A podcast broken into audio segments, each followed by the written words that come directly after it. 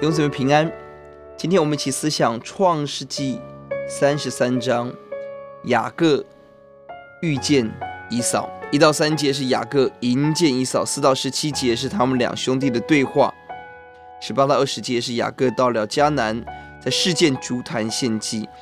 这个经文我们看到相会的过程，雅各很有智慧，他有情感的拥抱。第四节，他有谦卑的送礼，在八到十一节。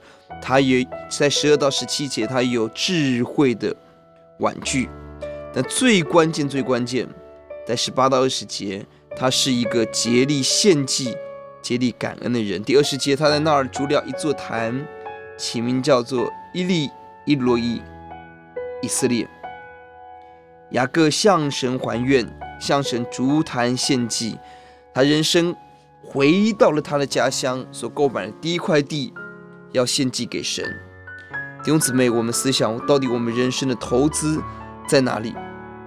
求求主帮助我们，让我们起来。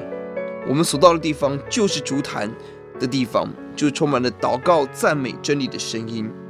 是的，雅各与神相遇了，他从走在最后，成为走在最前。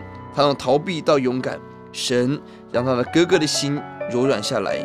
拥抱这个失散二十年的弟弟，相信神在我们的感恩筑坛当中，神要做奇妙的工作。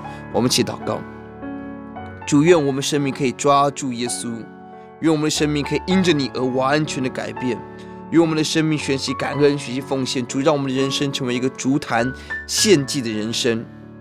主，让我们人生的每一个投资在基督里，要把感恩的祭。要献给耶稣，你今天给我们的福气要感恩，你今天让我们所遇到的苦难也要感恩，求主悦纳，听我们的祷告，奉耶稣的名，阿门。